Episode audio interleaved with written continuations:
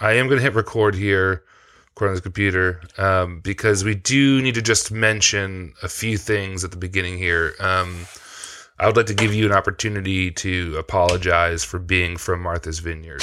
oh wow, we're just going right there. I'm There from. Nantucket, which I is know, of course the you- good island, and you're from the bad island, and it's really embarrassing for you. So I wanted to just give you an opportunity to apologize. You know, I was wondering why I was getting like the cold shoulder, like leading up to this. Uh huh. Like Duck, who who I perceive as being like like the The like mean the re- the renegade mean one Yeah. was actually like super nice behind Yeah, the scenes. yeah. Mm-hmm. I was it, it threw me off, and then you just like stonewalled me like nothing. I would text I've- you, email you. I've Just got nothing. I've got um, three words to tell you, and that's stomp those grapes. Okay. I have a question for you guys. yeah. Which one is Naboo and which one is the Gungan Kingdom? Oh, I don't know what great either of those things are. Oh, okay, we got a cool guy here. Oh, probably too busy playing basketball. Huh? All I Uh, know is in Nantucket, like repping Nantucket. That's a hard, like it's a hard path to sort of like, Yeah. ah, man. It's uh I don't know a lot of people who are like proudly waving the Nantucket flag. Oh, interesting. Yeah, you know, it- Well, here's it. It's sort of like, so I the the reference I use in like the wine world is like you have like Ischia and like Capri, uh huh. where like Ischia is like larger, more working class. Actual people live there. It has like some sketchy hot springs you can go to. Hmm. No, for you're free. right. I'm not an actual person. You're absolutely and correct. in Nantucket Go that. is- on. Nantucket is like just the the bougiest part of the vineyard, extend, extended into a sandbar that you I can feel like visit. Nantucket is very bougie. It's extremely bougie, and it's very. It, it's just it's all the things that Martha's Vineyard Look. Is at its worst. Which one am I supposed Vineyard. to like? Martha's Which- which Vineyard good is one? Barack Martha's Obama. Mhm. Nantucket Exactly. is Joe Biden. So Ooh. obviously we're the working class. Ooh. Amtrak, uh, very very cool. That's like a nuanced sort of like comparison. I thought you were really gonna like go further away. I, No. I think I, I think Obama says it all. You know, he he he wants to be on the vineyard. That's where he like recorded his audiobook, like Mhm. at my friend's His recording podcast, studio in. OB. That's where he dropped all those bombs and all those That- people from. It's perhaps, perhaps. I served him some some very nice. Uh, what was it? Craggy Range Sauvignon Blanc. Oh, like did he like it? highlight of my career. Well, Um, maybe he did not drink like it. cat piss. He did not drink it actually. Um, but Michelle Obama was feeling it. Michelle Obama was definitely feeling it. He drank I will- martinis. Only. I will just. Oh. that's actually kind Oh, of damn. Nothing but respect for my president. Shit, that's so cool. I will just say, just we can finish Nantucket Mm-hmm. Martha's Vineyard talks. It matters to nobody else. The perception that Nantucket is just for rich people is hurtful because there are fifteen thousand people who live there year round, including me and my family and my friends. And uh, Uh, you, you still live there? Well, I used to. Is that where you moved to? yeah, I- I hang out there I, sometimes. I get like the summer vibe from you. You're kind of like a summer person a little bit. Oh no, born and raised. Is that true? Took it in my blood. Yeah, I did not know that. Did Mhm. so that is news to me. Yeah. So did you play soccer? look at me. Do you think Dude. I played a different sport? Maybe one involving pads. I played football. So Okay, Joe. Yeah, Yeah. So the football rivalry. I see where you're coming from now. Yeah, stomp that those was grapes. serious. That was a serious rivalry. It was serious. Now, now everyone plays like Whalers, lacrosse right? and shit. You guys were the whales. The Whalers. The whalers. The right, Whalers. Yeah. Yeah. You guys the Vikings or some shit? We were the Vikings, and then like the grapes or something. I think even. Well, Like the- we would say stomp those grapes. We thought that was like clever because your uniforms are purple. yeah, and I think that ultimately became the name, which was like the Martha's Oh, really? Grapes or something. That's silly. I imagine high school boys are really chill about purple uniforms. I can imagine that being really There was no slur. I didn't quit football because of all the slurs being yelled at me. I'll just tell you that. damn. You know, Um, football was way too way too competitive for me, and soccer, on the other hand, was extremely chill. And Nantucket, you guys had like the worst team in the league. I think Oh, yeah. everyone who had any shred of a- athleticism was playing football. Exactly. And then right when I was like graduating, everyone who played soccer was like, fuck this. Have you guys heard of lacrosse? And they all like went to lacrosse camps in Connecticut and shit. And it got Mm. like really broy that way. So our soccer team was really bad. I still don't know what the difference is between a Nantucket and a Martha's Vineyard. Like this is like this is so No, arcane. this is like Coley and Colli Orientali. Yeah. Yeah, it's uh, Collio, Coley, Coley I, Orientale. I would I would go to Nantucket once a year for like a, a distributor tasting, Mm-hmm. maybe like MS Walker, if that means anything to you guys in Yeah, New That York. sounds Yep. like an MS Walker kind of place. and you huh, like Kevin? go to this fancy place on the like the harbor Mhm. like Cru or something like that Yep. and um you you just feel like it's like inclement. It's like a sandbar. It's very windy. It's always dark, It's very gray and, and- wet. and everyone is just dressed to impress on like kind of cobblestone streets. I don't know. Yeah. It's I just don't I don't understand like the full 360, but I think that Martha's Vineyard just has like a more complete sort of like year round. Mm. Sort How many experience. counties in Martha's Vineyard can you not drink in again? At least one, right? Definitely the one. So Yeah, the town. uh, so town. There's just one county. One county, but six Okay. towns, and Right. all but all but two of them were dry, including the one I grew up in and the one I moved to. sucks. So let's see who, who slaps. The Yeah, one okay, where uh, yeah, I'm- I'm everyone's an alcoholic and you can drink Nantucket everywhere. Ride or die. Martha, Martha's Vineyard is so ironic.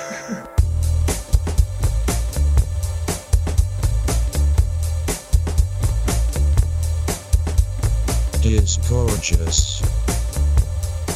I mean, They they seem really similar to me. I'm going to be if honest. you live on one, you'd have no reason to go to the other, and so like I've been to Martha's Vineyard five times in my No, life. There's no reason to go. That's more than I've been. I- So your perception is just like Yeah. I don't know. Those people Yeah. are weird over there. Like you have no Yeah. fucking idea. They're Are they far enough apart. Islands. They're and then there's islands. Chappaquiddick, which is like Mm. a, a little bit of like if you imagine like the shape of Martha's Vineyard being like a Napoleon hat, Yeah. like the like the right like you know the eastern like Mm-hmm. like thing is is Chappaquiddick, and that is like That's where the Kennedys kill people. that's where the Okay. Kennedys. Yes, exactly, and and you actually have to take a little boat to get there, and that I've been that's part of Martha's Vineyard. I've been there like mm-hmm. four times. I'm pretty sure you can drive through the water. Aren't you on a right, Ted Kennedy? Sorry, I, I, I, that, that joke didn't land because I'm so exhausted from selling wine today. oh man, There's no story. I just, suck. I Yeah. just, I did my job. Hmm yeah, I'm impressed. Are you guys out, like are you guys out on the hitting the pavement, so to speak? I hate it. Yes. I, I I, just, walked um, 10 miles today. I moved to to the Hudson Valley, and I still Yeah. work in the city. So yesterday, I took a train in at like eight forty five. Worked all day. Went to a nice dinner. And then missed my train home and had to like drink Jameson shots on the sidewalk at a shitty Irish bar waiting Oh for a train to come. It was uh, very You didn't bad. have to. You could have done Well- anything else. I had an hour to kill. What would you have done? I would go to a video arcade, maybe. I used to take that train a bunch. I played I played in a band with some folks at uh, Bard College, Uh-huh. And we chilled. We ate a lot. We did a lot of like all, Mushrooms. like all you can eat wing nights on mushrooms at like Yeah. in Red Hook and like Poughkeepsie. Uh-huh. Um, a lot of lot of good memories. A lot of Do you very, know Anthony Bellevue Flores? Uh, I do not. Not Okay. not. I, you know, I, every once in a while, someone from Bard kind of pops up in my radar. Like, like I read about one kid I remember quite well who who's now like a falconer, and, and I and I like he he had like a pretty big spread in like the New York Times, and it This was is like a Wes wow. Wes Anderson movie or something. Yeah. It was super Wes Anderson, yeah. Nice. But uh, anyway, This I've is got the fun longest memories. we've gone without talking about like wine and or 9-11 on the podcast. In a This is uh, well, um, welcome to Disgorgeous. It is a podcast about Northeast issues. Uh-huh. Um, my name is Duck. Hi, I'm the Nantucket one, and our guest today is Sam Decker. Sam, thank you for joining us and Thanks Stomp for having me, great. guys. Um, So this is this is a fun episode. I I'm hope so. this. Yeah. Um, I I'm super psyched to be here, guys. Thank right before we me. started, I ate half a pound of tortellini with pesto and eggs. Um, I have had nothing to eat from noon till we st- record this at seven thirty. Um, I walked um, ten miles, and I sold a lot of wine. And I said, I'm going to lose my fucking mind. So we had to push this back a little bit, and I ate an entire like a, the entire pot of tortellini, just standing up in the kitchen, Yeah. yelling at Yuma not to fucking look at me. So I'm in a great mood. Yeah. And now there's a half pound of tortellini in my stomach, and I just I could not get up off this chair for a million. Tortellini is not the most energetic food. No, yeah, it's so we're talking cheese filling, Yeah, right? You Yeah. really want to have like one serving of tortellini, not the four servings I consume Yeah. going to the bag. Yeah, that's like- going to turn into energy in like four hours. Oh, I can't wait for those four hours. Tortellini that is and the the- wine. Tortellini is the Italian word for those things you um, tie to someone's feet before you throw them in the water, so that they uh, don't rise to the top and get found by the police. That's how heavy they are. Damn. That was Uh, a yeah. long. That was a long walk. Sorry. We're doing it. Long walk off a short pier. Um, so yeah, I'm exhausted, uh, but it's weird being back on the street. There's an energy. There was one moment today where I was like, "Oh, I like this city," and then like nine hundred thousand Yeah. moments where I'm like, I think I'm gonna get a gun and kill somebody. Yeah, that happened to me yesterday. I my lunch yesterday was a Snickers ice cream bar, Oh, which was like great, but also like really we're on that sad. healthy boy tip. That's great. I did see you drink two beers really fast too. yeah, Here in Montreal, it's like just you know very very good vibes. Like Mhm. no, we, we don't have like any sign, any like physical sign of spring yet. Mm. We're, you're you're still like climbing over like giant mounds of snow. Mm. Um, but it's like 50 degrees at times for a minute. Oh, minute. that's And the- when the sun comes out and like we're, we're in this little neighborhood called Mile, Mile End, Mhm. which is sort Yep. of like, you know, very small town within a city kind of. It's like, I love we, it. We know of it because of the Mile End Deli that they Mm-hmm. have, which is like the Montreal style deli restaurant. Yeah, right New on. York. Yeah, Yeah. And, you know, we got, I'm right next to the bagel spot and we're just, it's, uh, it's, man, I love this. I love this town. it's too I bad I that think- your bagels got hit with that shrink ray gun. That was Dude, the That is too bagels are very flat, and you have to. What you have to do is you have to buy them fresh and Yeah. then cut them in half Yeah. before like like ten minutes, or else they just get so hard you cannot do anything with them. right, So you cut them and then freeze them. right. Oh, you freeze again- them cut. You you freeze them cut. Yep. It's da- That- we, we got to be careful. Like bagel discourse right now has been really It's violent. All time low. It's I like got kicked out of one of the bagel places in Montreal. I can only so I was swearing in Saint Viateur, uh, Yeah. which is like that's a spot. That's that's a spot on my block. it's a great spot. I love it. I was Is it I 'cause said, you- these bagels are fucking good, and the guy behind the counter was like, "Excuse me, sir, uh, you you you cannot uh, swear here, uh, you, you know." And I thought he was fucking with me. I thought he was joking. I was like, "Oh, I was like, oh, I'm so fucking sorry." He's like, "No, you have to leave." And so I never got back to Saint Viateur. I'm now I'm a Fairmount guy. I don't really like the Fairmount bagels, but you can swear there. You can do Is that whatever the true? fuck you want. At Fairmount bagels, you can shoot up. You can do. You can. You can kick rocks. You can bring. You can I bring your. saw you run through several things to say you could kick and be like, nope, Nope. nope, Not a good thing Nope. to kick. rocks. Rocks. you can bring your turtle into into Fairmount. It's a great spot. yeah, Yeah, I'm I'm a big fan. I've actually just they have many different types of bagels, but it's there's one there's only one type to get, and that's the sesame seeds. Mhm. Mm. because they they just make like a hundred times more of those than any other type of bagel, and it's always going to be fresh. Oh. Where if you get like an everything bagel, which I don't even remember what they call it, it's like it's like all the seasonings. It's Cool like the- the, French word for it. Yeah. and and it's it's just like what you get in the states, you know. Yeah. But Mhm. there's something about that sesame bagel that is. Have you guys been? I, I, duck turkey. Many many a time. So the simit. Oh, to Turkey. Oh yeah, Yeah, yeah. yeah. I lived there. Yeah, so it's got the simit. It's exact. That's what I love about the Montreal bagel is it has so many. It just feels to me like it's got that density. Mhm. It's it's like thin. It's not like this carb bomb. Hmm. So for me, I see the simit. I see the simit connection. That's why I love it. I don't um I don't talk about uh, Turkish breakfast pastries. I get into too much trouble when I start going off on the real roots of them. Um, but anyways, uh, yeah, we should start drinking some wine. Yeah, let's I do it. Do you guys am got your wine? So slow. Yes, thank you for sending us wine. Yeah. And um, so yeah, I think today's we should discuss like what the kind of theme today is because Well, Well, here's Well- the name. yeah, Um, one weird trick: wine distributors hate him. I thought that would be fun. hmm Um, and so we're we're talking uh, probably about the three tier system, and we're gonna be talking about um, how you can get wine without paying Kevin and I, which is Yeah. this is Stupid. a really bad idea for us to do this episode. Oh, Did you guys okay this with your respective companies, or what? What sort of conversations did you have? I stormed privately? right in there and I said, "Listen, Mac, uh, you don't tell me who to boss around." And I slammed my phone down, which is weird because we were in person, and then I walked out. So I'm I'm hoping I don't hear about this on Tuesday. Um, but I just want to point out that like this is a great way to buy wine. However, all the ones that Core Wine brings in, I Mm. don't want to do this to you. We do bring in fresher and better bottles that Yeah. don't have um, Mm. rat poison in them. Fair. right, And it's weird. The Well, ones that's that it. you That's- sell has rat poison, which some people like. Well, Very th- that's weird. definitely a fair point. Yeah. So yeah, I'll- the same with the that's- T. Edward ones. It's like um, yours are um, bad. Yeah, they're they're full of wild boars. Come. I did the same joke, but worse. It was cool. Yeah, that was good. It's called heightening in the comedy world. heightening the contradictions, mate. It's capitalism, isn't it? Adam Curtis. I gotta say, you guys are funnier in in like virtual setting than you are on the podcast. I think we're both um, deliriously tired. I literally, I mean, like I, I got home at like one in the morning, and like when you get off the train in Beacon, like I still have to walk twenty five minutes home uphill both ways, and so I got home and I just like, I, I've just been a mess all day mm. today. I've been like putting my shoes on backwards. I've been mm. like forgetting my son's name. Mm. It's been bad. Well, So physical gonna really exhaustion was the spice for the first like two years of Disgorgeous that we never Mm-hmm. talked about. Was we almost always did every episode after a full day's work. Right. And you know, Kevin and I work hard.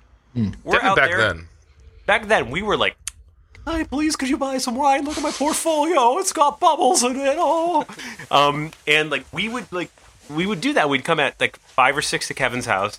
We'd drink two beers. We'd start doing the podcast, and we wouldn't have a theme until it was over. So, um, it's weird to be back in the exhaustion days. Just like, Yeah, I don't I- care. I think you hit a certain level of exhaustion. Like, you know, two nights ago, I did not, I didn't sleep a wink, and I felt great the next day. And, and and there's there's something to be said for like a complete lack of sleep, and then and then you get a little bit of sleep, and it's sort of like it's like you hit a breaking point. But I think that there's there's like a lack of complexity in your thoughts that actually like enables you to like be better, be a better human, and be more productive. It's like if you have a little bit of wine, you get a car accident, you're Yes. probably going to die. But if you have Exactly. a ton of wine, you get a car accident, you're actually you're so You- lo- limber. It's just totally chill. Yeah, you're like delivering babies and you know So like you know they don't recommend it, but if you have to drink and drive, If you do have a drinking the way. problem and you're a surgeon, you want to have that little nip so that your hand doesn't shake. You know. Yeah. I think we're all saying the same thing, and we're all we're all co-signing this point. So, um, I think we should start, you know, drinking the wine and talking about Let's it. But it. let's let's just talk a little bit about like what brings us to the table today. What what what you do? Let's start there. Right what on. do you do Right on. Yeah, besides rep Montreal and Martha's Vineyard? Yeah, so I founded a company called Wine and Peace Mm-hmm. with my wife Katie, mm-hmm. and and we so we actually founded you know we founded the company on Martha's Vineyard, but we came to Montreal to sort of build it and and sort of flesh it out and hire people and build a team and just like be in a cool place where we could have access to talent and just be inspired and also just like live well and afford daycare. Mm-hmm. Mm. Um, so it's there's no like intrinsic sort of like legal or technical reason we have to be in Canada. It's just sort of like where we wanted to be. Sounds suspicious. I mean, It- that's how that's how Can- Canadians got there. They're not supposed to be there. yes, that's true.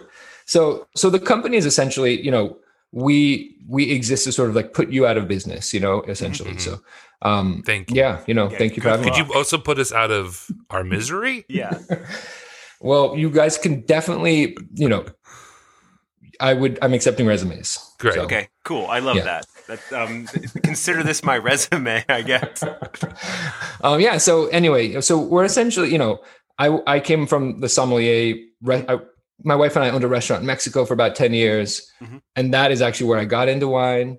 And little by little, we kind of moved back to Martha's Vineyard, and I ended up going from like production kind of aspirations to kind of make wine and and live in Mexico and kind of have this sort of like production like centric experience and go more to to being a sommelier. And I, I did the I did like the Court of Master Sommeliers and got really into that whole world. Um, and little by little, I just got very disillusioned by it. Um, I can imagine why. yeah, it was it was like oh, man, I, I think like growing up on Martha's Vineyard, living in Mexico, it's like I I like being in a place that isn't like controlled by like men in suits. Mhm. You know, and and like uh, like huge structure, like creating these like hierarchical structures and things like this, and um, it just everything I fell in love with about wine in Mexico, where it was just like no rules, like just dudes just trying to like build a region from scratch and like do and you know make something cool and sort of reference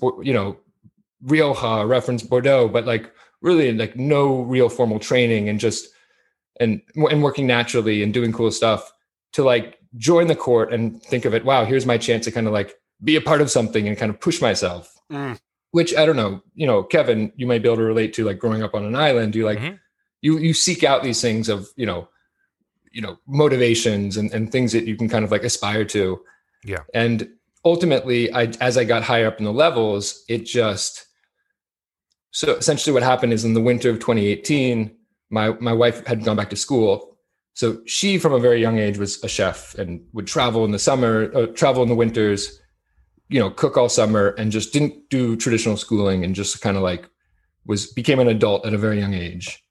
And you know so she we we did the restaurant and she lured me down to mexico. And then when we moved back to martha's vineyard she was going through school taking all these social justice classes and and like studying and hitting the books and writing papers and like meanwhile i was studying for the advanced level sommelier exam and just there was like this side by side like just head down studying and we just like little by little it just became more and more apparent like the stuff i was learning was very stupid you know like yeah, it's not. yeah, yeah, yeah. It's very like same. very you look at your window and like it has nothing to do with anything that matters or, or relates to you in any way Right. you know it's like i i love learning and i love like pushing myself Mhm. and so like i could get into it but you just start to realize that like there's no like there's nothing like just it's you're memorizing so many things that Yeah. don't have any texture not to- tangible. Yeah. no tan yeah and it just and meanwhile it's sort of like it, the whole way it's orchestrated is like about what's in the glass these blind tasting and you know um and and stripping away like any like like you you'd go to the courses or you'd go to the examinations and it was very you know it had a feeling that just it nothing i loved about wine was present almost you know? Right. um and so and it wasn't like and you know it just was a kind of like a growing feeling. And then when it was finally time to for katie and i to be like all right let's start our own business we basically had this moment where we were like let's try to tell you know teach people about wine and engage people about wine in a way that like brings wine into a broader conversation that Oh, I, f- I felt like, like- like everything we i was yeah like you guys do totally but like you know Except you're so- a Ronin. and so it, it was like this you know i i grew up caring about a certain set of things and a, a certain set of values from where i grew up like how i was educated what i care about what i read and like i loved wine but a lot of that stuff wasn't being talked about in wine Mhm. and so this was a chance for us to be like all right let's let's let's add that stuff back in. And so really kind of try to re- reframe the story of wine and what we cared about it with things like social justice with like really talking about the environment and and and trying to make make wine accessible to more people by showing people how it can align with their values if that makes sense. And that was Yeah. like the very like small sort of like nugget of what we wanted to like reach for. But like the actual business model was was still very like nascent we really didn't know what we were going to do so much we just knew what like we wanted to kind of like we knew the mission but we didn't know like the business model Sure. And- well, I guess so. Here's the question, and we um, let's talk about the wine too in a minute. But like, you know, all of this that you're saying makes sense. Um, you know, from my if I was thinking like this, and I was like, well, I want to start something, I would start an importer or a distributor, Mm-hmm. and so. What was it? But what you've done is is different from that. So I think maybe we should talk about. yeah I guess Yeah. maybe we should introduce. to snatch food out of Kevin's baby's mouth. We should. I I think what we need to do is introduce like what exactly is Yeah. the what is it yeah system. so right let me tell you so oh the three tier let me let me tell you what the model is and then Yeah, i'll like great. against the backdrop of the three tier Sure. Yep. So ultimately, I started cold calling like winemakers I'd worked with as a sommelier. So like like Jared and Tracy from Donkey and Goat, Mhm. um, Jason from Vinca Minor, uh, Jason Charles, um, just like random American winemakers who I really respected and was just sure they who I thought were killing it and could give me insights into into like what what their big pain points are in the industry. And ultimately, what the thing that everyone said was was like DTC. Like we Mhm. got to sell DTC if we're gonna like go on a vacation ever again or like buy Mhm. that truck. Um, so little by little, That, that, that, was means uh, for the listeners, that's direct to consumers. Yeah. that ex- exactly Mm, direct to okay. consumer. So we just I realized. thought it meant like- down to Chungus. I was Dragon troll kiss. copulation.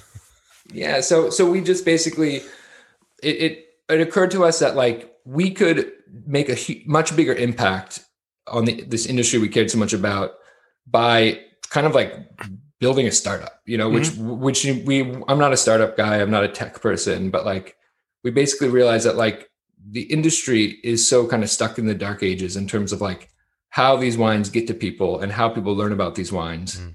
that like we realized that if we built this marketplace that was like essentially a the Etsy, like the Mhm. Etsy of wine. Oh, I like that. Yeah, it, it resonates with a certain set. You know, like people, there's some people who are like Etsy, man, that's like Oh, you mean that's some Pinterest? janky I, shit. I don't think I've ever dated anyone who doesn't have an Etsy page. So, like, yeah. I've definitely had some investors be like, man, Etsy, that is like not the sexiest reference, but well, it depends Um, who you ask. yeah, totally. um, but yeah, so so essentially, it was a very like basic idea that even that that Katie really like landed on, and she's not from the wine industry, so like. I was like, man, that is too complicated. Like distributors, three tier system. Like, there's no way that that could exist because, or else it would be someone would Be be, done, it. right? Yeah. Mhm. and and but like we just kind of like we we stayed at it and and we just kind of really like spent essentially two years trying to like learn the this the kind of the legal system and the structures and ultimately we managed to to make it happen so essentially what we built was was a, a two-sided marketplace where you have small american value driven producers on one side and consumers on the other and so they're buying wine directly from the winemakers themselves Mhm. supporting them in a meaningful way that that cuts out some of the, these tiers that we're talking about Mhm. and and and creates this more holistic system where winemakers can afford to be small and make good wine Mhm. and and consumers kind of know what the fuck they're getting and and can get excited about it in a way that's not like this game of telephone if you will Sure. And so, like, so just to break it down, and I, I feel like ninety-eight percent of our listeners are in the fucking wine industry, so they're like, Yeah. "Yeah, I know what the fuck the three-tiered system is, but But Yeah. let's just do it. let's do let's it fucking do it." Um, Yeah. So the first tier is like a nice little red velvet. Mhm. Second tier, you do your cream cheese frosting. Okay. You get your Oreo crust. That's, I think that's it. No, I- um, I was going to do the bases, like making out. Oh, nice. That's pretty good.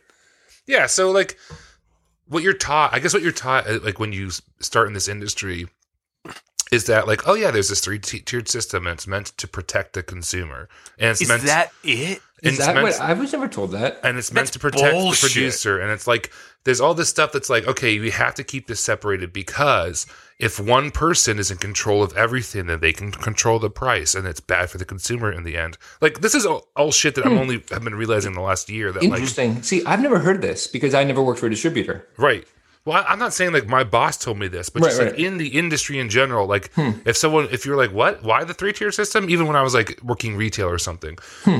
uh, the explanation you would get or like in WSET or something was like it's the the idea behind it is like you know it has to create a, a, a fair playing field. So like one person can't own a store and import and mm-hmm. distribute and make the wine.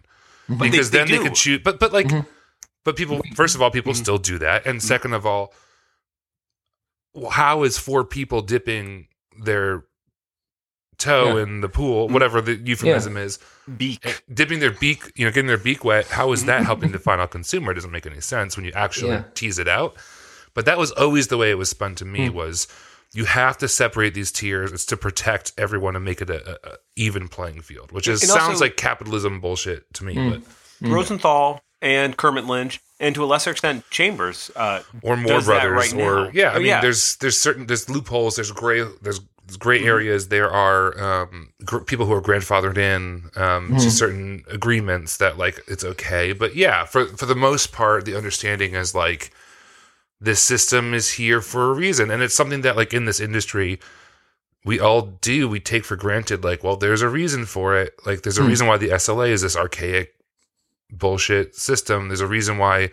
I live in Philly and like I have to buy my wine this way but really there's no it's not really a very good modern reason for any of this No. shit. It's just like we've yeah. always done it this fucking way and we are too lazy or stupid to change it. Well, it, it's also it's just such a huge machine, and that, and that's what people don't realize is like the U.S. wine industry is like a seventy-two billion dollar industry. You know that is like bigger than like this like the movie industry or like it's like a giant a giant thing. But it's so state by state. It's it's broken. It's fractured in such a way that there's nobody like looking at the whole thing and being like, whoa. You know, and and there are like the Southern Glazers who who who are in multiple states and have are but and you know even the state distributors are huge Mhm, mhm. you know and and so i think the the bottom line is like it, it's a system that makes perfect sense like in 1932 Yes. but it makes if you're like a like for teetotalers who are like want to restrain and moderate drinking on a state level through taxation. And Yeah. and and you know, why tax once when you can tax three times? Sure. You know, it's it makes so much sense. But n- at, like right now, like there's like you said, Kevin, there's like you just like you you start looking at it and you're just like, wait, so there's really uh, you, it's hard. I'd be hard pressed to think of a really good reason, like a thing that a cons- where the consumer benefits or the or the winery benefits. I think ultimately Well, it's just the importers and the. I mean, I'm, I'm shooting distribu- yeah, myself it- in the fucking foot saying this, but it's it's not dissimilar to the idea that like, you know, you learn at some point that every other country just tells you how much taxes you owe and you pay it, Mhm. and in our country. Because TurboTax exists, they lobby the government to not change the fucking laws because they Mm. they won't make money anymore. So like, we've gotten to certain points in America and many industries where like the industry industry is just like, well, we're here now. What are we supposed to do? If Right. you change those laws, then we don't exist anymore. But that's not a great reason to keep a law in place, right? I mean, I, I do have one one good reason, which is Yeah. like, uh, not to go to like the. Well, actually, just fucking do it. Like Amazon Mm. and 750 have been trying to. Mm. Um, they've been they've been like I, we've been joking with you about stealing money from Kevin's baby, but like Mhm. 750 definitely does not want Kevin and I to have a job. What's 750 doing now? Because I when I when I was working as a wine buyer, 750 was really just like you could like Google, you know, essentially like a search engine. And now you can order through it, Mhm. um, and it has everyone's stuff on it. And you can compare prices and yada yada yada. And like it's it's funny because I don't want to be one of these guys. But the more efficient the system becomes, Mhm. it's more like it, it- so many people, me myself included, make our living on the inefficiencies, which is a crazy thing to be proud of. But it's also like like you know you like I I think what you're doing like full stop is really cool, and I think that especially people who don't have access to good wine stores, which is Mm. by far the majority of the con- of the country. Yeah. Like I think if I think if you're in New York City, like I think that supporting local wine stores is maybe a really important thing. But if you're in fucking Iowa, I don't just pull that one out of my ass. I don't even know that's a place. Yeah. Um, and you want to get, you can get these wines, hmm and you can get them at the right price, and that's fucking rad. And full stop, you should definitely do that. That no one's paid me to say that. I think that's cool, but like I get really nervous because like the more when like legal inefficiencies get kind of ironed out, and when it becomes easy to do what you're doing on a scalable level, Mm. it's not going to be you No, doing of it, course, don't of think. course it's, not. It's not going to no, be no. you doing. It's going to be Amazon. It's going to be 750. It's going to be Facebook, and that really spooks me. But that's maybe not a good reason not to do it. It's Right, just it's yeah. terrifying. I mean, So- we- we live in a. We just have to hope that no one notices what we do. It's Yeah. what you say, seventy-two billion dollar a year. Yeah. That is afraid of being noticed because if someone fixes it, we're all Right. fucked. Yeah. Like if the Uber, if someone tries to come in and be like the Uber of wine, you know? Yeah, which Um, everyone is doing. I mean, like my Instagram, it's one of the things I love about the algorithm is it doesn't get like taste. Mhm. It gets like interests, but doesn't understand taste. You know what I mean? So it's like, Hmm. oh, I see you like rock and roll. Do you want tickets to see? And it's like the worst band in the world. You're like, Hmm. no, you don't understand. There's a kind of that I like, and like everything I get in Instagram as ads now is like, sign up for this natural wine to your doorstep. Mm-hmm. But it's not mm-hmm. like producers. It's like we made our own natural mm-hmm. wine. That's not actually natural wine. Well, That's Natural it. wine at home. and we deliver it it. to you, and you get the pinky one and the orangey one. Yep. Well, that's what I think like the nefar- nef- nefarious, nefarious like side of like internet industrial wine. That's Mhm. like that's like sort of emerged because the internet is so fast paced. Yeah. So it used to be like, all right, like the EJ Gallo guys, like that's clearly industrial wine. It comes in a jug. It's Mhm. like four ninety nine at like the grocery store. I know what it is. There's something sort of like almost like nice and comforting about like like just the certainty of what you're getting. Oh yeah, Right. jugging out's the best. Yeah, jugging out, you know, like like Just Carlo a couple Rossi, of Burgundy hanging style. out. But when it comes to some of these more sort of like shadowy, sort of uh, sleight of hand sort of uh, practices that are that you're seeing on these kind of internet based e- like retailers, Mhm.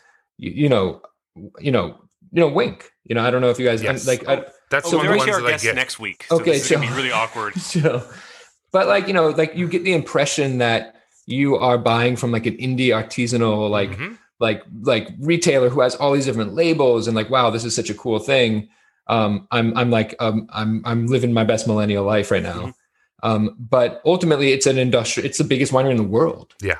like literally natural and- wine yeah. as a as an idiom doesn't require to being natural or even wine. You can Yeah. make things that look and taste like natural wine by just making like you can just make wine and like zhuzh it up. you can just put a fucking like cool label on on on slop. Hmm. Um, and, the, and maybe it won't fool the right.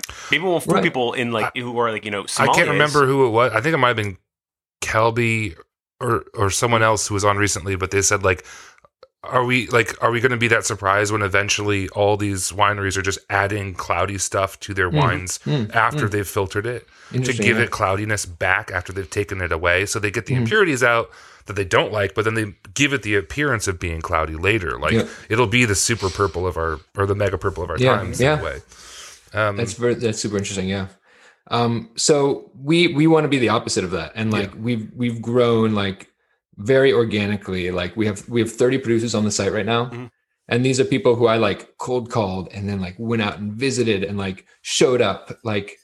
And just like these were like heroes of mine who like I read about in, like the new California wine book or like Mhm. have been following on Instagram and were just like I, I I and you know tasted their wines and was I I just felt like you know these were like, for me like the celebrities that kind of like you know and showing up at their winery and like seeing like you know Sashi Moorman and like Mhm. Raj Parr like hanging out like drinking coffee and me just kind of going in and being telling him what we what we envisioned because we hadn't even built the site yet. And and the response that we got was just it just blew me away because like everyone's it just everyone said yes. You know and it was like we didn't even have a site. They had never heard of me. I just kind of recognized how this how much of a problem it was. You know like Mhm. It, it, it's so hard as a sommelier to see behind the curtain of what it what it is like to be a small business owner slash winemaker I want to just pause to talk about the first wine, uh, Yeah, which I assume yeah. we're all drinking the same one. We haven't talked Yeah. about First this ahead of time, but it's Fucking the good. only white. isn't that shit amazing yeah Iruai, is it Iruai or Iruai? I- Iroquois. Iruwai uh, Arcana uh, Sauvignon. So they were Methode Sauvage, correct and they've Mhm. changed their whole kind of mission statement and their name and everything like that. yeah just recently Yeah, Um, fucking fabulous wine. it's really really we, good. We loved their Chardonnay. Mhm. Uh, like year, I think almost like two Three- years ago. Yeah, two or three years ago. Like I, I was obsessed with it. It was on my top ten list. This wine is a fucking beast of a fucking wine. Yeah, this is very very cool wine. So, do you, do you guys know Chad? no, not- not personally. No. He's a fan of the pod. Don't Oh, no. that. He's, No, he's a fan of the what's up, pod. Chad? We have a lot of Chads that are fan of the pod, and we did that whole episode where we made The fun Chad- of the Chad Chads. episode. And later on, I was like, I hope they didn't get upset about that. We have too many Chad listeners. Yeah, so he is an extremely cool guy. He's just like, I, I think you know, I I'm drawn to winemakers who are like individuals, you know, who Mhm. are just like on their own journey and and and doing something cool, but doing it like they're they're in it for the long game. You know, Mhm. they're not like. You, it, I could see somebody seeing kind of Chad's some of Chad's posts or like Instagram like buzz and being like, this guy is just like throwing up some natural wine stuff and like trying to like ride the wave, but it's like the exact opposite. You Yeah. know, it's like he's been doing it for so long and is so passionate. And the project he's doing now, which is Iroquois, is like It's deeply insane. rooted in in place and like uh, The idea- something so he's, building. he's- Yeah. He's up in the Shasta mountain, Yeah, the so- foothills of the Shasta mountain, essentially, right? Like, yeah, and he's planting alpine varietals, and like exactly. uh, that's fucking incredible. Like that's it's not crazy. that's not that's easy. that's weird. Or Yeah, it's not so- like, oh, here's easy money. I'm gonna plant seventeen no, in, the it's definitely fucking, not easy money. in There's the rain like- shadow of the Shasta mountain. Like There's so many cults that say Shasta, Mount Yeah. Shasta is like the Yeah. entry to like hell or to the next millennium. Uh-huh. So that's really cool just to be in that space of a cosmic energy. yeah, Yeah, and, and he captures it. You know, I think like that is like what he's after, and it's like part of his terroir is like the new way, new agey vibes of of the place. Mhm. Um, you know, and so yeah, so you drive five hours north of San Francisco or or five hours south of Portland, and and you get to this area, Mhm. which is California, but but like deep, deep northern California in the mountain in the southern tip of the Cascades as they like creep down from BC, like just over the Oregon border. So he's in a town called Mount, uh, called Etna, Mhm. Etna, California, which is you know look overlooks you know tr- the Trinity Alps, Mhm. and even more close than that is the is Mount Shasta, which is just fucking epic, like Mount Fuji like sort of presence over the region. And no, nothing's out there. You know, he's kind of Yeah. like building a region from scratch, kind of. This one's um yeah really fabulous. Yeah, and he he actually found this from. So he, this is not something he's he planted. Mhm. Um, so who was growing it first? Yeah. There- So he basically like his wife is from this area, Mhm. and he, you know, he made a great name for himself, built a great brand, and like was making fucking really good wines under the, you know, the Methode Sauvage Mhm. label, and in Richmond, so in California, Mhm. and then basically he he decided like he wanted to do something that just wasn't like so ephemeral or like kind of like ebbs and flows of the trends, but do Mm-hmm. something like plant plant his stake in the ground, right? And so he started making trips with his wife up to this area and just kind of trying to get a sense of what was there, who was planting grapes, what what the terroir was, and ultimately found this dude who had just was like a German wine freak and back in the 80s planted like all these different German varietals in in the Trinity Alps essentially. So right in that area and basically he was kind of going through tasting through his wines like not crazy about the style but just like impressed with what was there. Mhm. And the dude was basically like and then I've got this like Gewürztraminer Blanc thing that I don't really know what to do with and that is Sauvignon. Yeah. And so it kind of like his ears perked up and he was like, wait, what, what's that? The guy was like, yeah, it sucks. Like it doesn't have like, it doesn't smell like anything. and, and he was like, right. It doesn't that's, Gewürz. That's, that's awesome. And it doesn't have that Gewürz. And, and so, Oh he- no.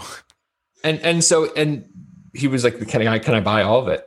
And, and basically he did. And, and that's like the relationship was born for him. So, and it's a parcel that has been farmed organically since the 80s. Mhm. Um, just because there's no, it's like off the grid, you know, it yeah, just, yeah, yeah. the guy wasn't like an ardent like sustainability d- person he just it just was like a matter of fact way of farming that happened to align with the organic kind of regimen Hmm. um, so like- so that's that's the story of this wine and and now he's planting his own trousseau and and has like a, a experimental vineyard where he's trying all these different alpine varieties so he's he's kind of building it slowly as he's also finding growers in the area and, and sort of like creating a building like the sort of like the world. This is kind of like Midsummer though, now, right? It's like a little bit like this building an alpine paradise. I don't know. I, I, I to me it really resonates because I think it's like I, I think like this is the future of of like I- think this is the kind of stuff that like people who are now getting into wine Mhm. are gonna spend eighty dollars on when they're like our age, Hmm. you know, or older. You know, because I don't know how often you guys are dropping eighty dollars on wine, but like Unfortunately, too much. yeah so so like i just think that for me there's this like he was seeing okay i can stay in richmond and keep kind of like trying to do this negociant thing and find parcels of, of chenin blanc or find you know maybe hopefully i'll get a vineyard contract that's people have heard of and i'm making sort of like a single vineyard thing Mhm. and but he just felt like that that wasn't like the direction he wanted to go and i don't think it's ultimately the direction of perhaps american wine Well, arguably that's. I wanted to sort of like. This is where I wanted to pick back up. Is like something that I And, uh, think ties to, in. I think to, to the vision as well. Sure, but I just let me get this point out. Um, I, I think I think you can kind of tie together several threads here, which is um, this idea that uh, I think that the the importer distributor model, like it does. There are parts of it that do make sense when you're talking about wine coming from another continent. When you're talking about, um, you know, that trek, that voyage, and that kind of remove. That there there is, I think, benefit in some regard to having an intermediary, someone who's been there, someone's like, I went and I saw it, I did this thing, I touched it, I was there. Yeah. And I think that that's fine. And I think that there's this, there's also all of these built-in safety nets in Europe that we don't have in America. And there's mm-hmm. also, there's demand for European wine that sometimes outpaces the demand for American wine. There's all these things that can make it in certain ways. I'm not saying it's always easy, but easier to be a European winemaker in the Loire than it is to be a winemaker Yeah. in California. I mean, not right now at this exact moment. At this exact moment, absolutely It's not. not so People are lighting fires in the fields. I I know this. Prayers up. Obviously, like all of this is I'm I'm like being very vague and Mm-hmm. and just making generalities. Yeah. But I guess my point is when when you talk to California winemakers who in three months might be looking at all of their fields literally on fire, so they Yeah. are also not having a great time. Um, and you talk to them about why they're making the cuvées they're making, and and like so much. And you talked about this earlier. So much of like just the ability to keep their lights on is like we have to keep our direct to consumer up. Yeah. And and the reality is they need to go through distributors in all 50 states mostly and you Yeah. know unless they're working with you but probably in addition to working with you at this point and oh, Yeah, def- when you definitely. do that you have to lower your prices for them mm-hmm. so that it's the right price in the market and the only way you can survive is by having a very strong direct to consumer having the right kind of tasting room in the right place having um you know a certain cuvee that's not your favorite but you can sell for cheaper because you bought the fruit you're not as into but it's okay because it helps Yeah. pay for the fruit you care about and all of these things that are um negotiations maybe with your true philosophy and your true beliefs that are just so that you can do the thing you want to do Yep. and when you think about what these guys are doing, like, well, I'm going to go to the fucking Shasta Mountain and just plant this shit and do like, there is no room for those negotiations in that idea, right? And so, how do you do that? If you also have to cut all these corners, it's it's like that sort of sort of shows you like the difficulty, the um like between a rock and a hard place that these producers are often in when they're like, how do I make this business Oh actually make money? There's so many links in the chain in American Yes, wine. right. You know, like you're buying grapes from somebody, Right. You are selling the you're selling you're making wine and selling that wine to somebody who sells that wine to somebody who bu- drinks that wine so it's like somewhere for for people our age and younger to afford to buy wine and for winemakers to afford to make wine Yeah. like some of those links have to give Yes. Yes. you know and and so i can't buy vineyards for people but i can shorten the supply chain so that they make more money Um, no, no, I, I I don't want to keep on doing good cop, bad cop, but something that um, this is this is a two parter. So um, something that uh we uh I'm on the I, I think probably division Gamay. okay Right. Okay. um I'm so when uh our our friend Eric Asimov was on um I talked about like you know can we really expect consumers to know anything isn't that our job and something I was thinking is like, yes, cutting distributors, cutting me and Kevin and like, like, out of the supply chain. If you can get it into people's hands and you don't need us, like it sucks, but fine, whatever. But the other people who are getting cut out of this are people who own bars and restaurants, mm-hmm. s- especially somms, people who own wine stores. And like, what I wonder is, and this is, I guess, and then like, how do you sell these wines without someone helping you sell these wines? Right. Because like these are all like all, all the three wines we have here are what I would consider maybe not the Mar- Martha's wines don't need to be hand sold anymore, but they're all like the idea of like hand sells, hard to find. Like these are nerdy wines. They're Mhm. great. This is this this Gamay is phenomenal as well. But like, um, is there a baby with a bathwater thing? Like if you just put like a list of hey, here's all the wines you can get from me, are people just buying the dumb stuff? Definitely not. That's I. I think I, I think to like to your point before, like if you're in Iowa or Mm-hmm. South Bend, Indiana, and you are seeing these wines on social media, or you are you you know you, you you know these wines. If you have an interest in wine, you you see these wines are out here, but the only way you're going to drink them is if a distributor in your state picks them up. Mhm. And, and that can just it's just like a waiting game. You're like, oh man, I hope like margins starts like distributing to like uh, Indiana, and Mhm. so you would like, you know, as a sommelier, you like write, dis- you know, it's just you write distributors Mm-hmm. and you try to get them in the state, and it's just like a, a very, um, very hard process. It's and, funny as sales reps when you get up, like it's like your buyer is asking you to ask Yeah. your manager Yeah, yeah, to ask mm-hmm. your CFO Exactly. if we can pick up this new producer because they want to buy three cases of it a year. yeah, Yeah. exactly. and you're like, yeah, I'll ask. Like, I don't mm-hmm. know. You seem to be the only like if you're the only person who wants it, probably not. But if more people want it, maybe. Like, it's a very weird. You kind of see the like inherent flaws of the system in that Yeah. moment. and I guess I've already talked myself out of this because, like, if I'm in South Bend, Iowa, and I want to drink a bottle of Indiana. uh, Indiana. uh, well, I don't give a shit. Um, they're the same, they're the same to me. Don't DM me. Um, it, like, y- y- I want to buy a bottle of of, of um, Shasta Sauvignon. Yeah. Uh, I'm just out that money. Yeah. Where, you know, like I spend whatever forty bucks, fifty bucks, thousand dollars, whatever it costs to get that fucking bottle to me.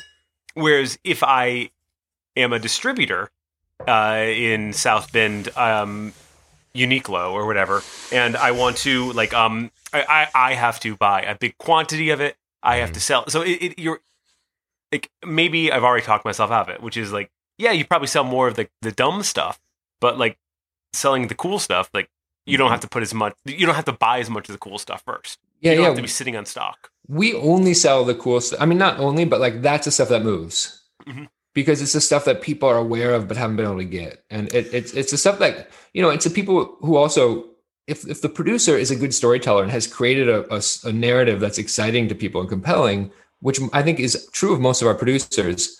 Like the work is kind of done. It's just about creating this this this the mechanism for people to get it. Mm-hmm. I- you know I have a couple questions. I want to first mention that we are drinking the Division Gamay Yeah. Noir. I want to mention that we wanted to do this wine We wanted to do it, yeah. on our We couldn't Northwest, get it. and we couldn't Oh, get oh, right it. on. Well, there you It was go. hard And you, you guys are in like the the you guys are in a place where you would think you would be able to get it. Exactly, and it was just wasn't. imported- They were out of it here or something, or he they. listens to the podcast and is a is a, a big fan. And um, Who's this? sorry, uh, uh, Jason Tom? from um, no from um, uh, MFW. Oh, gotcha, gotcha. Yeah. Um, yeah. But again, that's not that's not a slight like the realities of running. A, di- this is another part. We probably want to get into this really, but like Mhm.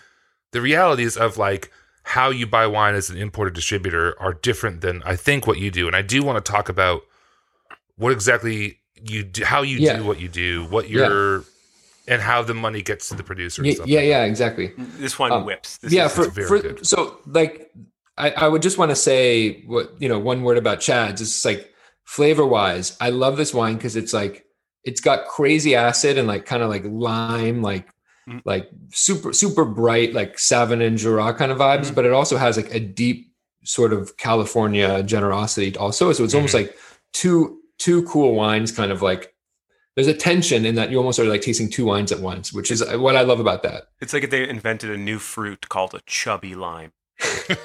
Exactly. New fruit just dropped. and then this the division yeah i love so these guys like i think what's true of all three wines we're drinking is that like the the wines that we're we have here are like the, the grape or wine that like grind like grounds their what they're doing Mm. and that you know Sauvignon finding that Sauvignon in, in the Trinity Alps is what got Chad like with on the notion of doing that Mhm. and then with this wine like Gamay for Tom and Kate who are the the you know the winemakers at Division they so she's from you know sh- her mom's from England and sh so she grew up had a really interesting childhood ultimately like spent time in this kind of like country house near Beaujolais. Mhm. and so her and Tom when they kind of early in their relationship m- moved there and like made wine in Beaujolais for like a year or so.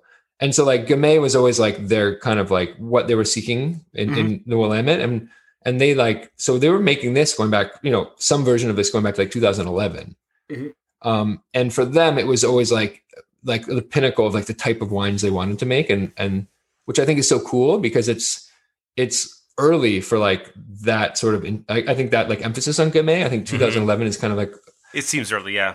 It's Yeah, like and- this spark of the Beaujolais thing that is Yeah. happening now. Yeah. yeah exactly and it just i think like thinking beyond pinot noir Mhm. in willamette valley Yeah. is something that's very apparent now but wasn't that wasn't so apparent 10 years ago This is also, I would say, one of the few Gamay Noirs I've had where it has that Beaujolais esque, like Garrigue quality, Mm, is actually yeah, very yeah. pronounced, which Oh, I yes. think is what's often missing in Gamay from California, from yeah whatever, from from America.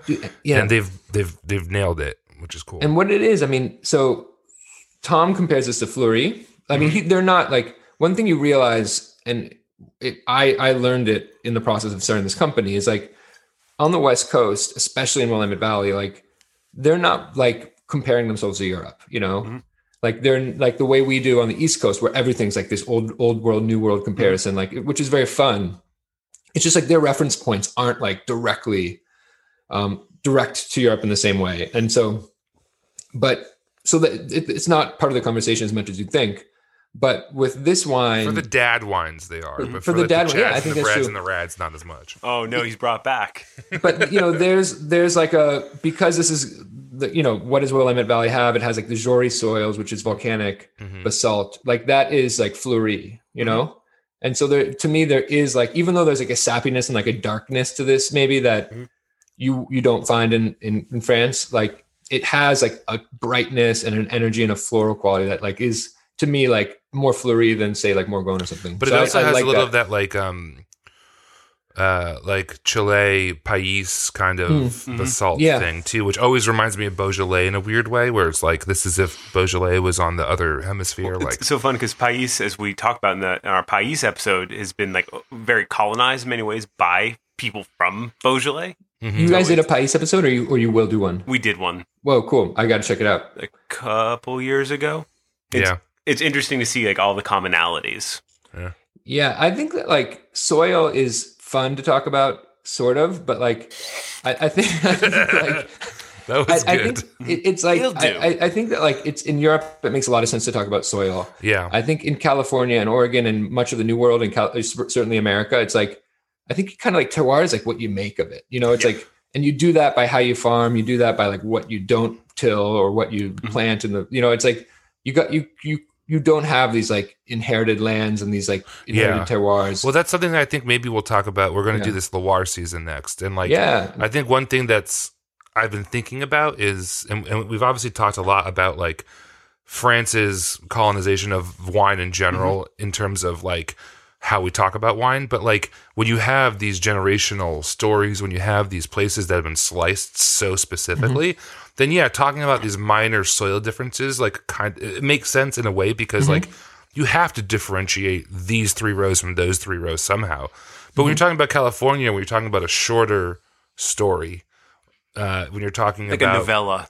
Mm, yeah. when you're talking about um, people without this generational, well, depending on who you're talking about and where, Mm-hmm. without this generational wealth kind of rolling into it, um, it becomes a lot less important than why are they doing what they're doing? How are they Mm-hmm. doing it? How are they, you know, and, and all this other shit that comes with it. Yeah, exactly, hundred percent. Like we as drinkers, like like complexity, and as like if if it's, if it's just like we don't know about the wine, we we we crave complexity, and how you get that complexity can vary. If you're in Burgundy, you just kind of get that complexity because the soils have it. You know, like Mhm. you're you're dealt it in a way, and it's just like don't fuck it up.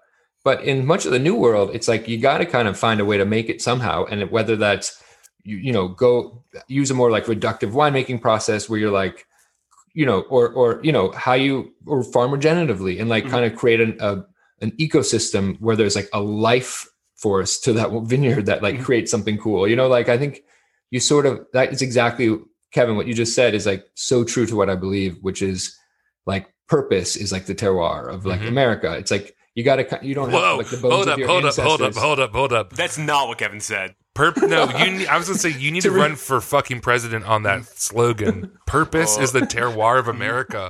I just like gave you fifty dollars Uh, on ActBlue.com. I don't see uh, Car- Carignan uh, Noir or Car- Carignan uh, Blanc. Uh, for America, for me, uh, purpose is the terroir. Whether we're uh, Buis or Cote de Buis, uh, but not Chénas. I don't know what you said, but Yeah, I no, that enjoyed was it. good. That was great. I'm sorry I Um, stopped you. That was just such a perfect fucking phrase. That was very good. Yeah, that was great. And I hope I didn't just- derail you because you were making a good No, no, point. that's No, it's just a good yeah. line. That's a new T-shirt. I was just, it's like we don't have this thing where it's like the bones of our ancestors are like in the vineyards that we're farming. And Yeah, like yeah, we yeah. get to just like, it's like much more, it's much more American. It's much more like, all right, like what, how do we like, what do we, what can we, how big can we dream? And like, that's just like, what do we need to do to get there? And that's how you get like the Nate Readys and like the Mhm. Mimi Casteels who are like doing it, you know, creating it, you know? Yeah. And so I think that's very exciting. And I think at the, that to me is why I'm so excited to be focusing just on American wine right. because like you see, I see this whereas I didn't see it. I did wasn't so clear to me before. So let me let me ask you this, um, and maybe we should move on. How long have we been going? It feels like not We've, that long. I but feel like we, we've. It, been an hour. feels very quick. Yeah, Um, we're, we have plenty of time. But like, I do want to talk about. let's, like- let's go to Martha's one. Yeah, Yeah, let's yeah. do that. But by the way, I, I do you guys like the Gamay? It's Oh, yeah. fucking phenomenal. Good, We right? wanted this fucking wine. I was. I did. I pulled every trick up my sleeve. Like I, I, I said, please. I said, I'm gonna. I'm gonna die if I don't get it. I'm gonna sick a Komodo dragon on your bodega. I was like, please, I really need it. I didn't want to tell you this, but I have COVID. Please send me the wine. It still didn't work. Well, Yeah, it's I think they maybe because you had COVID, they were afraid you wouldn't be able to appreciate it. Maybe Mm-hmm. I mean, you can't gaslight wine importers. That's something I've been discovering. Is like you can try as much as you, want. You want. can't but they- gaslight a gaslighter. yeah, like they know every trick in the book. Um, no, I, this is the question I guess I wanted to ask as we start to drink the, the next wine.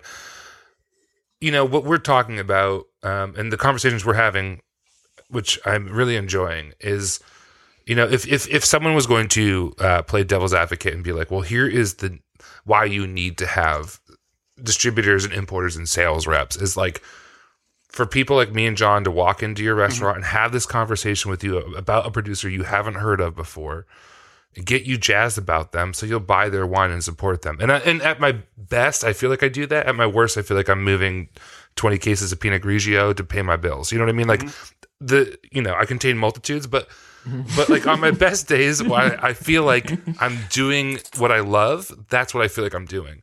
And so my question to you is like your website, how how, how is that being removed from this Yeah. equation? I- I Is that something you worry very about? question. Great question. Yeah. Yeah, a very good question, and what and, and it's like TBD, you know, Mm-hmm. because we don't. So if we were to have this conversation a year ago, Yeah. it would be it would have been probably talked about sooner because the idea of selling wine on the internet only and and express like, kind of like communicating what these winemakers are trying to do was was sort of like unbelievable to people. Mhm. Um, and then COVID happened, and like the DTC thing kind of took off, and and everything changed. I think, and we, where we accelerated maybe ten years. Right. You know, like we sort of I built love to hyper accelerate. you know, like we we kind of like built wine and peace, at least like the dream of it, on this notion that like in five to you know four to five years, like people were going to be able to sell wine on the internet, and like you know like winemakers were going to need to look beyond the tasting room to reach a broader audience. Um, you know, all these things like were hypotheticals that we believed in, but were thought were somewhat far off. Mhm. And with COVID, it just like became like overnight when the restaurants closed and winemakers reaching out to us and i had conversations with all of our winemakers and was like how am i going to sell this you know these 3000 cases oh Um, yeah. it was like all of a sudden like it was overnight we had this moment where it was like okay this is our time to like try to actually prove our model That's and awesome. it, it, it was such an it was such a, a, a obviously this last year was hard um so mhm. um but like it was so apparent that like the there were wineries that were set up where they were like well thank god we have our very robust direct to consumer program. And there were wineries that were like we were working on that. We weren't quite there yet. And now all our distributors and importers are like asking if they can send some wine back or exactly. like canceling their Yeah. orders. And it was like it was super fucking scary. So i imagine having this opportunity for for the winemakers that you were reaching out to seemed like a great idea. Yeah. And and so what we did is we launched like probably four months earlier than we were planning to with like a very basic model where the wine was coming from the wineries themselves. Mm-hmm. So they were shipped this is the, the other question i never got back Yeah. to is like the Yeah. actual logistics Yeah, so they, like that when we launched during COVID in May, it was our beta launch, and it was just like help wineries move wine because like it was just there was so much uncertainty and so it was so scary, and and so we took no like revenue. I mean, we took you know we we forewent our commission and just all all the money went to winemakers and they were just shipping it themselves. You you place an order on our site, that Mhm. wine comes from Martha Stoumen to to you at home. okay. Um, but that was a very kind of like limited model because, you know, if somebody is again South Bend, Indiana, wants to like mix and match and explore, ex, you know, explore these producers, and they don't know these wines, like you said, they're geeky wines in many cases. So it's like I don't know if I want six like Sauvignon from Right. the Shasta Cascade. I So mean, you should probably get six Avenue. you should, yeah, you honest, should, but, good. but but it's like we're we were untested, you know, like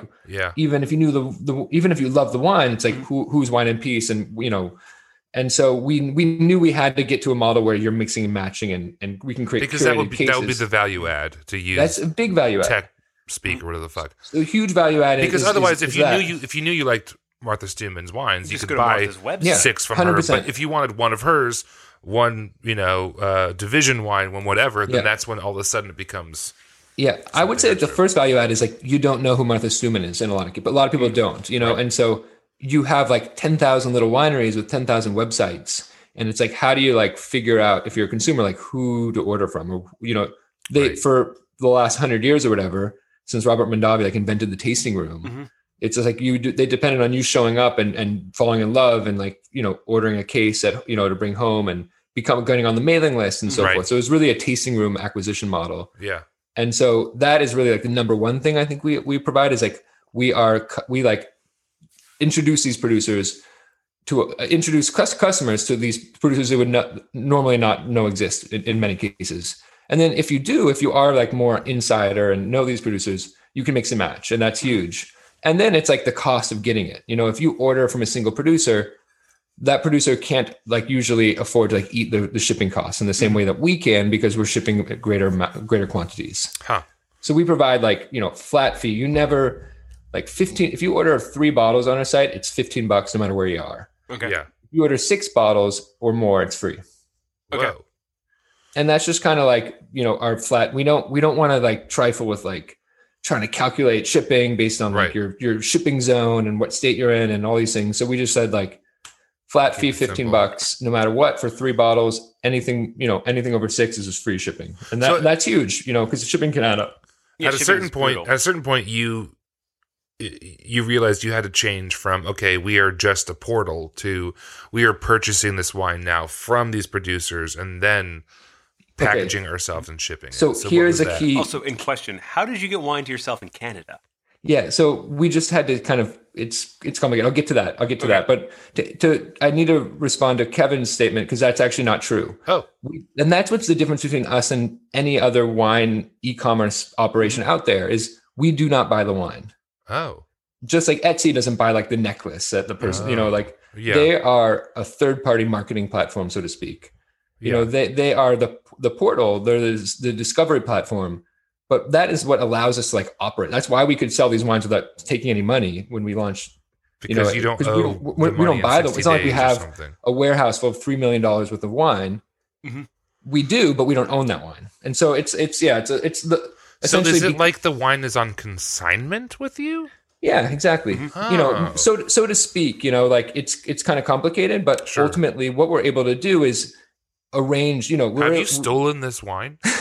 Be honest. The microphones aren't on. Was this so- a so Thomas Crown affair situation? so we essentially like orchestrated um uh the, you know we we all the wine on our platform is in a single location Uh huh.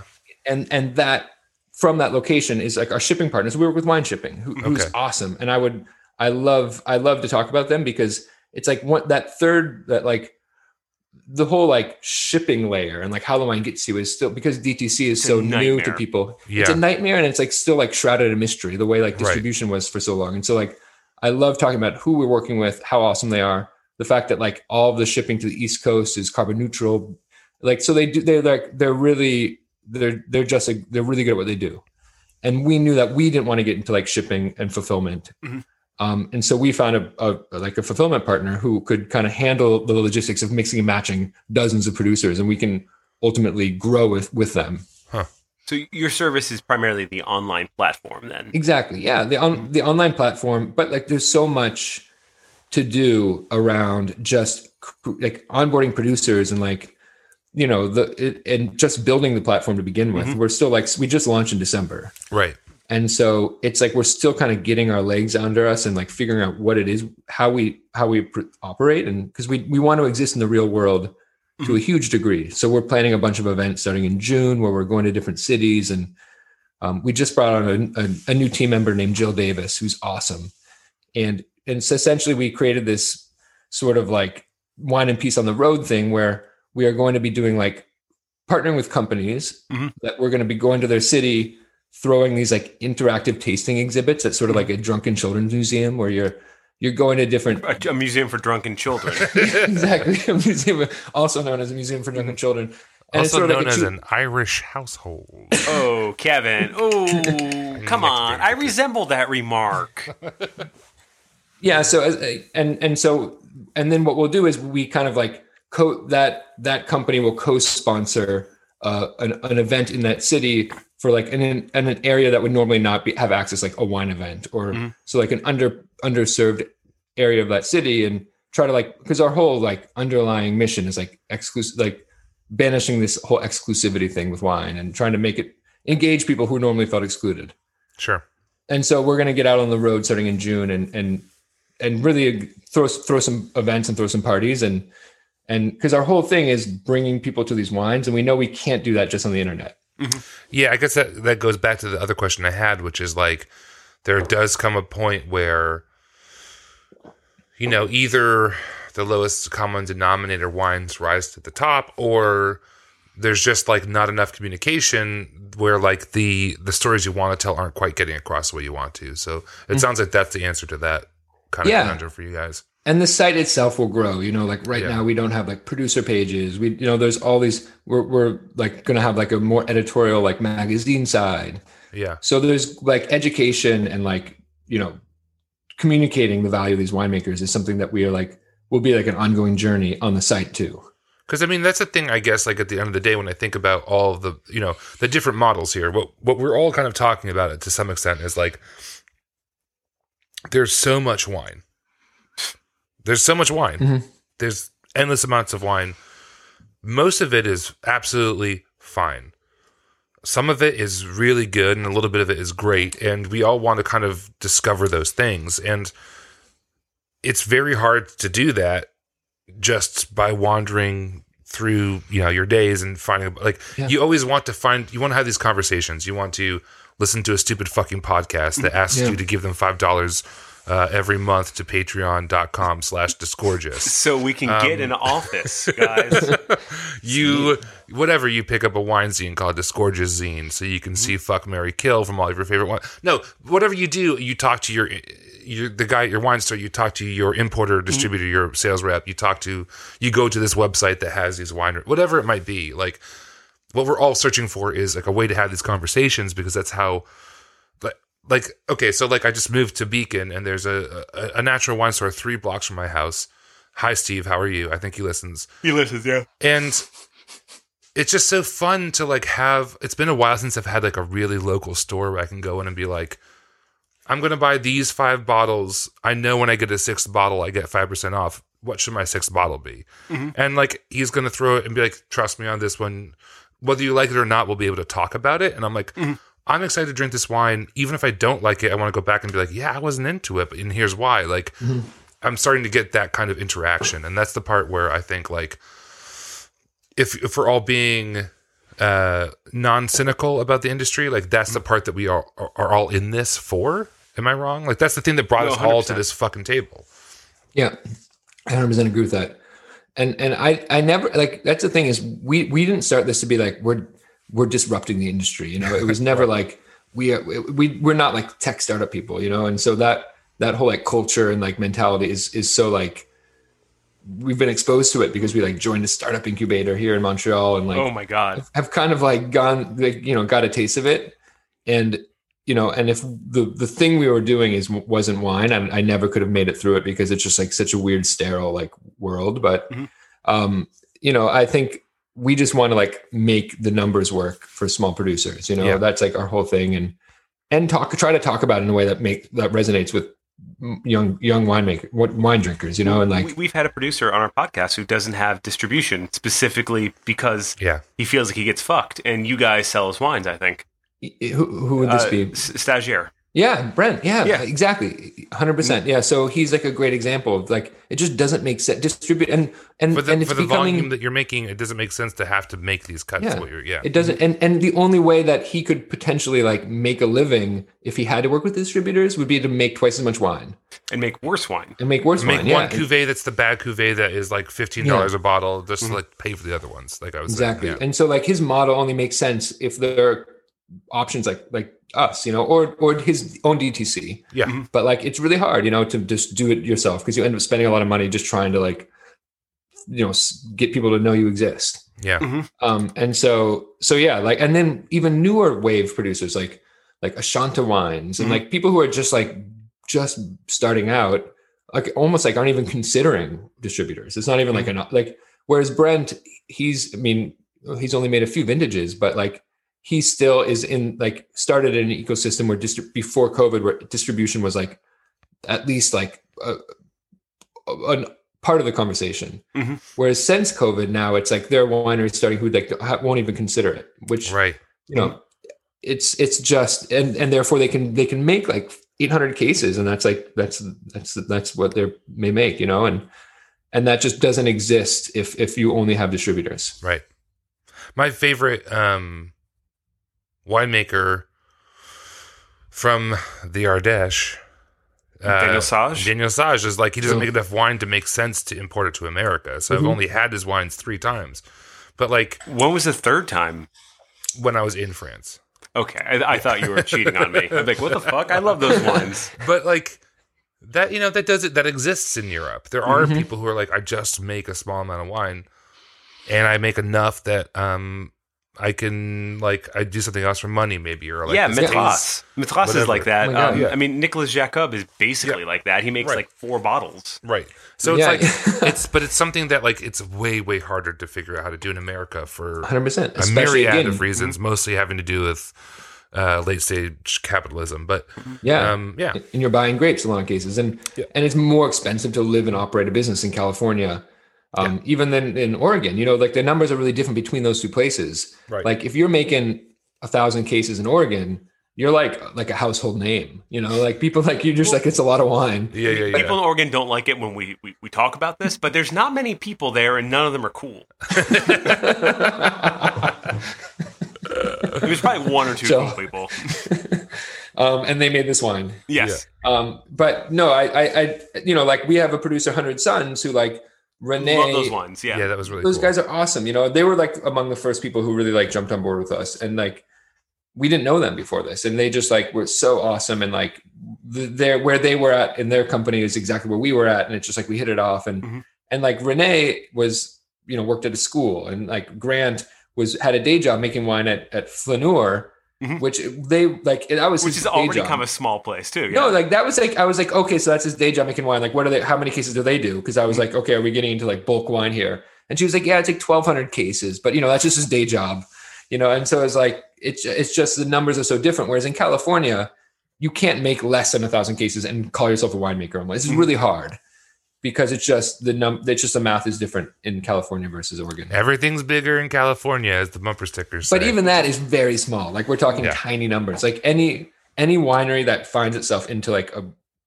like you know a through into a distributor is going to be making just many multiples of that. Mhm. Like this is a very tiny, tiny, yeah. you know, niche portion of the industry. well, Yeah, I will say, like, oh, sorry, John, you go. Let- Let's say I wanted to buy 15 cases of the same wine from you. Is that a thing you can do? And do you guys do case breaks? Yeah, no, we don't do case breaks, and you know, Good. Keep it that way. you know, and that would be like getting into like distributor like Right. territory, and like that's the thing is we don't fe- see ourselves as. I mean, you don't want Zev. Rovine to come at you with a knife. you know, and so I, you know, it hasn't come up, you know, so. But you guys who knows? sort of see, see yourself more as a retailer than as a, as an importer or distributor. We're definitely yeah. I don't. Yeah. We don't see ourselves as either. We see ourselves as like literally a way for a way of empowering producers to sell more wine themselves, essentially. And, and like right now, if you're a if you're a winery, you may be like selling ten percent DTC if you're Mhm. lucky. We lo- like there's a lot of producers who could once they're selling maybe fifteen to twenty percent. That's like okay, now the numbers work Yeah. but they just have no way of getting to that number and so we're not for any for anyone we're not we're not we're never going to get to 100% where like all their wine is through us mm-hmm. Right. because we want restaurants to exist we want sommeliers to exist we love wine shops it's it's more like Sommeliers?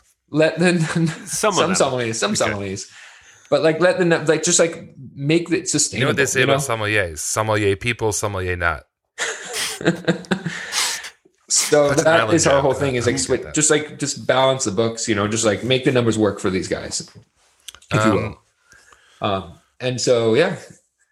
And so what do you guys think of the martha Stoumen? He's fucking great. It's so fucking good. Carignan, um, dude it's a Car- Carignan is the jam. This is my the grape that i think is so exciting for like just california. Like this to me is like has the potential to be like the new whatever cabernet sauvignon or We, something we don't like, pay enough like attention to Martha, um, and this uh, that's our fault. It's because every other natural wine podcast or natural wine like like Instagram account is always posting bottles of hers, and I, we Mm-hmm. want to be different.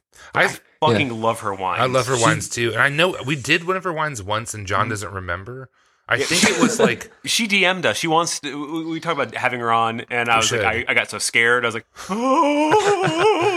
her wines are incredible, and uh, Yeah, but we did one like on the maybe like the twelfth episode or something. I can't even remember. It was a long time really- ago. she- her wines are amazing, and she Yeah. like like her story resonates with me, being like a kind of like middle like millennial who like was in love with like Arianna Occhipinti's wines, like Mm-hmm. you know, like like someone who like loves Sicily and like like she that's where she learned to make wine, like at COS, Mhm. you know, Right. and so like she like kind of has a story that really to me is like wow, like it makes sense her wines taste like this because she's from California, like grew up in right near Sebastopol where she is now, went to Sicily and you know spent about eight years working harvest in different places, but like really like I think her like spiritual like like like like core was really like born at COS and mm-hmm. Giusto like took her under his wing and like and you can just see like I, I she's just somebody who's like so intentional and like never rushes things and like is just like very very smart and about how she does everything from making the wines to talking about the wines to like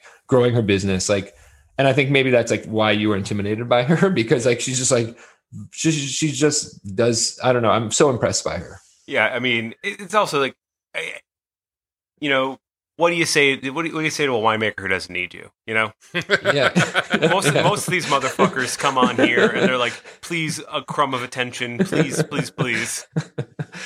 yeah she she's awesome and to be honest like she was somebody who i was also very nervous to meet because Mhm. someone who i i've looked up to for a long time and and definitely like had that like you know trepidation in meeting her because like we went to this one place in sebastopol where like it's pax Mahle's, you know Mhm. facility where like you know carlo mondavi and and like what jason rupert and patrick Cappiello and like just like there's some serious like star power and they're all having like harvest lunches and like you know doing like a shrimp boil and and you just and pax is kind of an intimidating dude he's like very serious and um and, and so like you I, I was very intimidated to like meet all these people at once because like i it was like sort of like high stakes high reward like if it went great amazing but i felt like we could kind of just like burn a lot of bridges in a single afternoon yeah. That know would be the feeling. disgorgeous way. Yeah.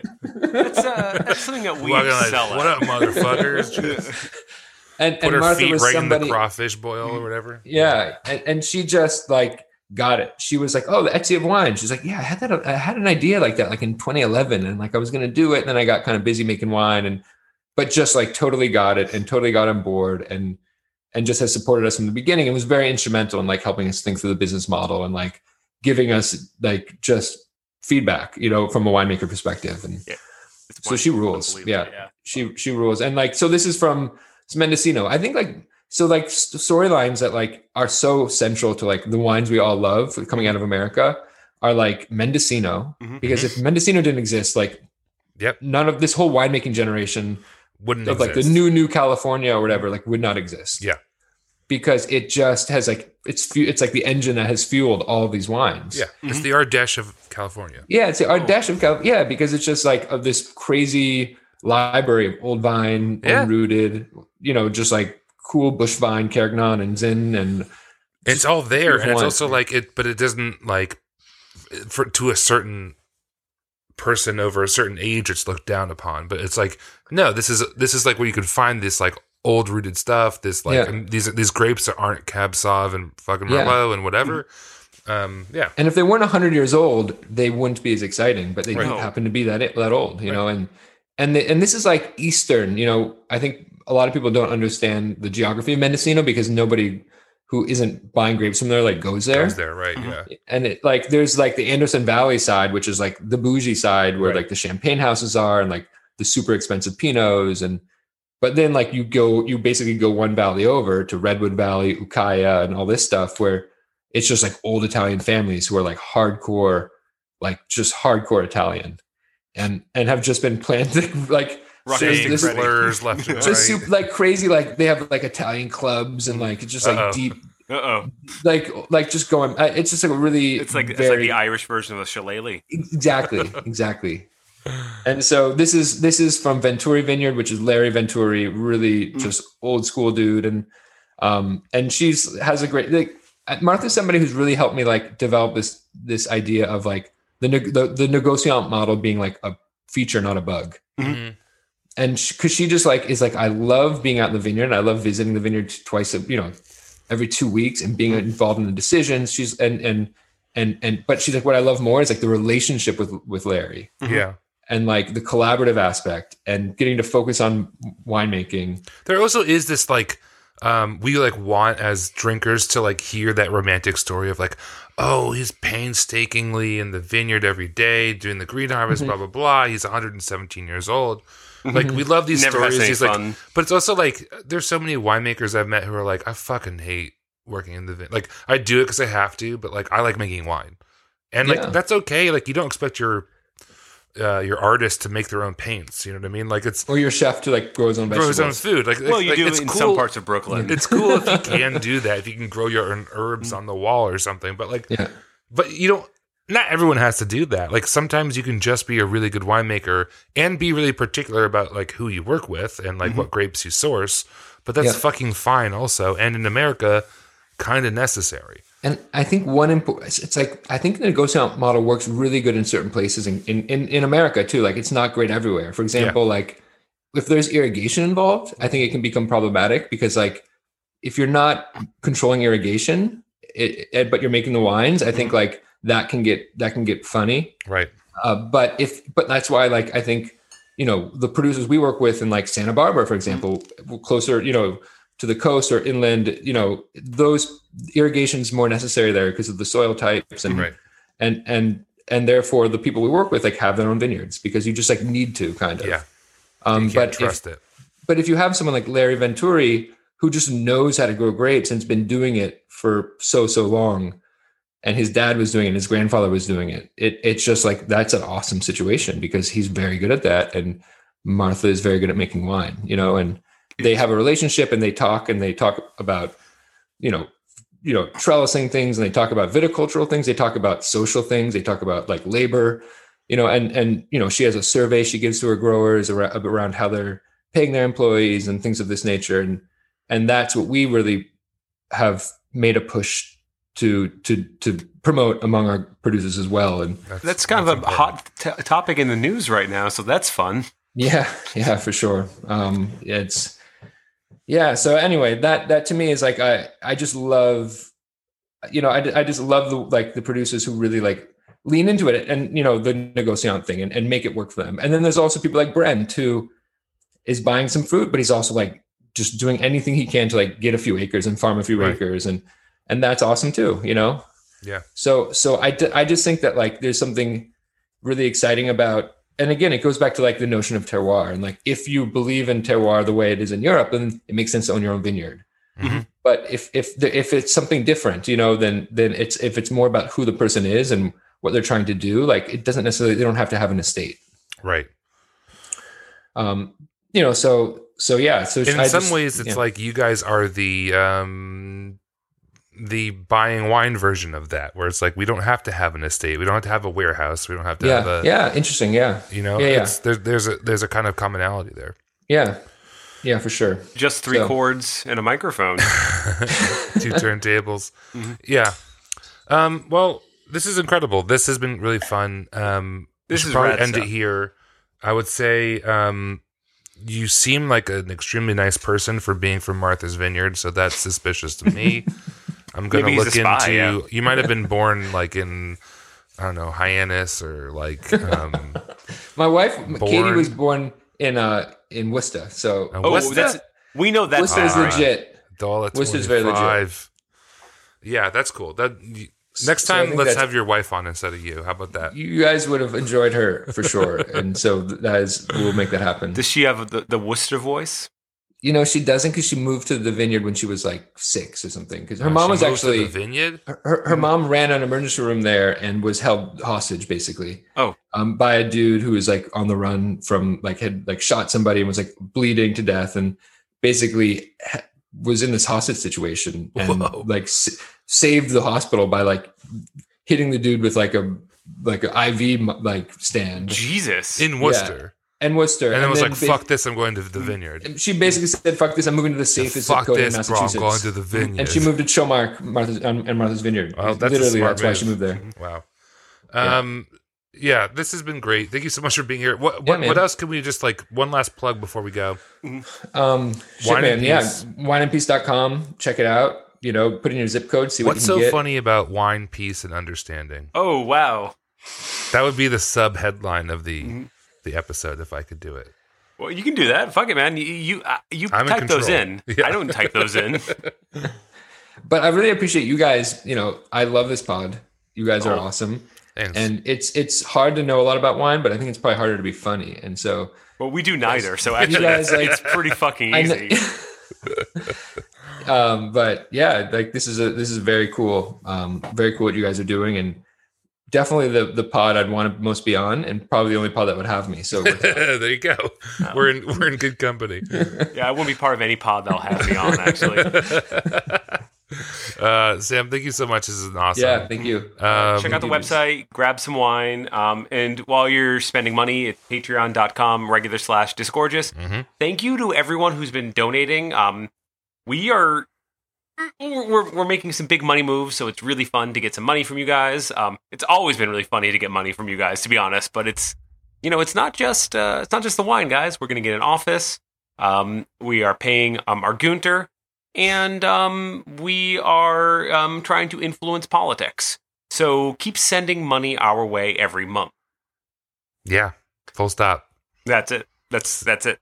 Sam, thanks so much for being here. We appreciate it. Thanks, thank you guys. Bye, everybody. Thank you so much, man. Thanks. Disgorgeous.